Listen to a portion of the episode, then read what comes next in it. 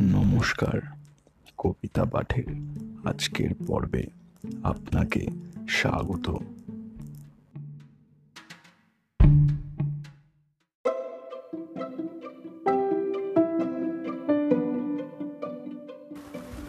আজকে আমার নিবেদন কবি সুকুমার রায়ের কবিতা, বর্ষার কবিতা।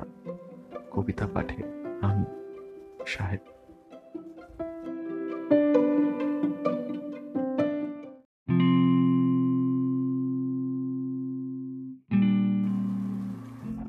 কাগজ কলম লয়ে বসে আছি সত্য। আষাঢ়ে লিখিতে হবে বড় সার পদ্য।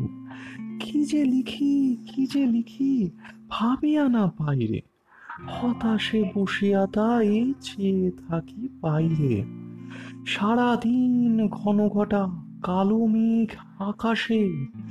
ভিজে ভিজে পৃথিবীর মুখখানা ফ্যাকাশে। বিনা কাজে ঘরে বাঁধা কেটে যায় বেলাটা। মাটি হলো ছেলেদের ফুটবল খেলাটা। আপিসের বাবুদের মুখে নাই ফুর্তি।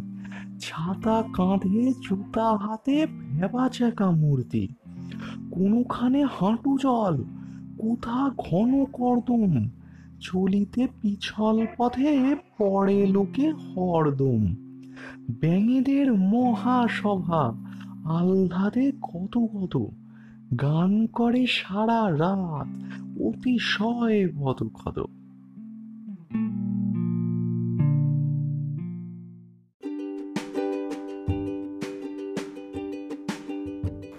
শ্রোতা বন্ধুদের কাছে অনুরোধ, অবশ্যই জানিও কেমন লাগছে আমার কবিতা পাঠ?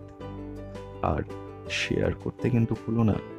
তোমার শেয়ার আমায় পৌঁছে দিতে পারে বহু মানুষের কাছে। এছাড়াও, আমার আপকামিং এপিসোডসের আপডেটস পেতে সাবস্ক্রাইব করো আমার চ্যানেল ধন্যবাদ।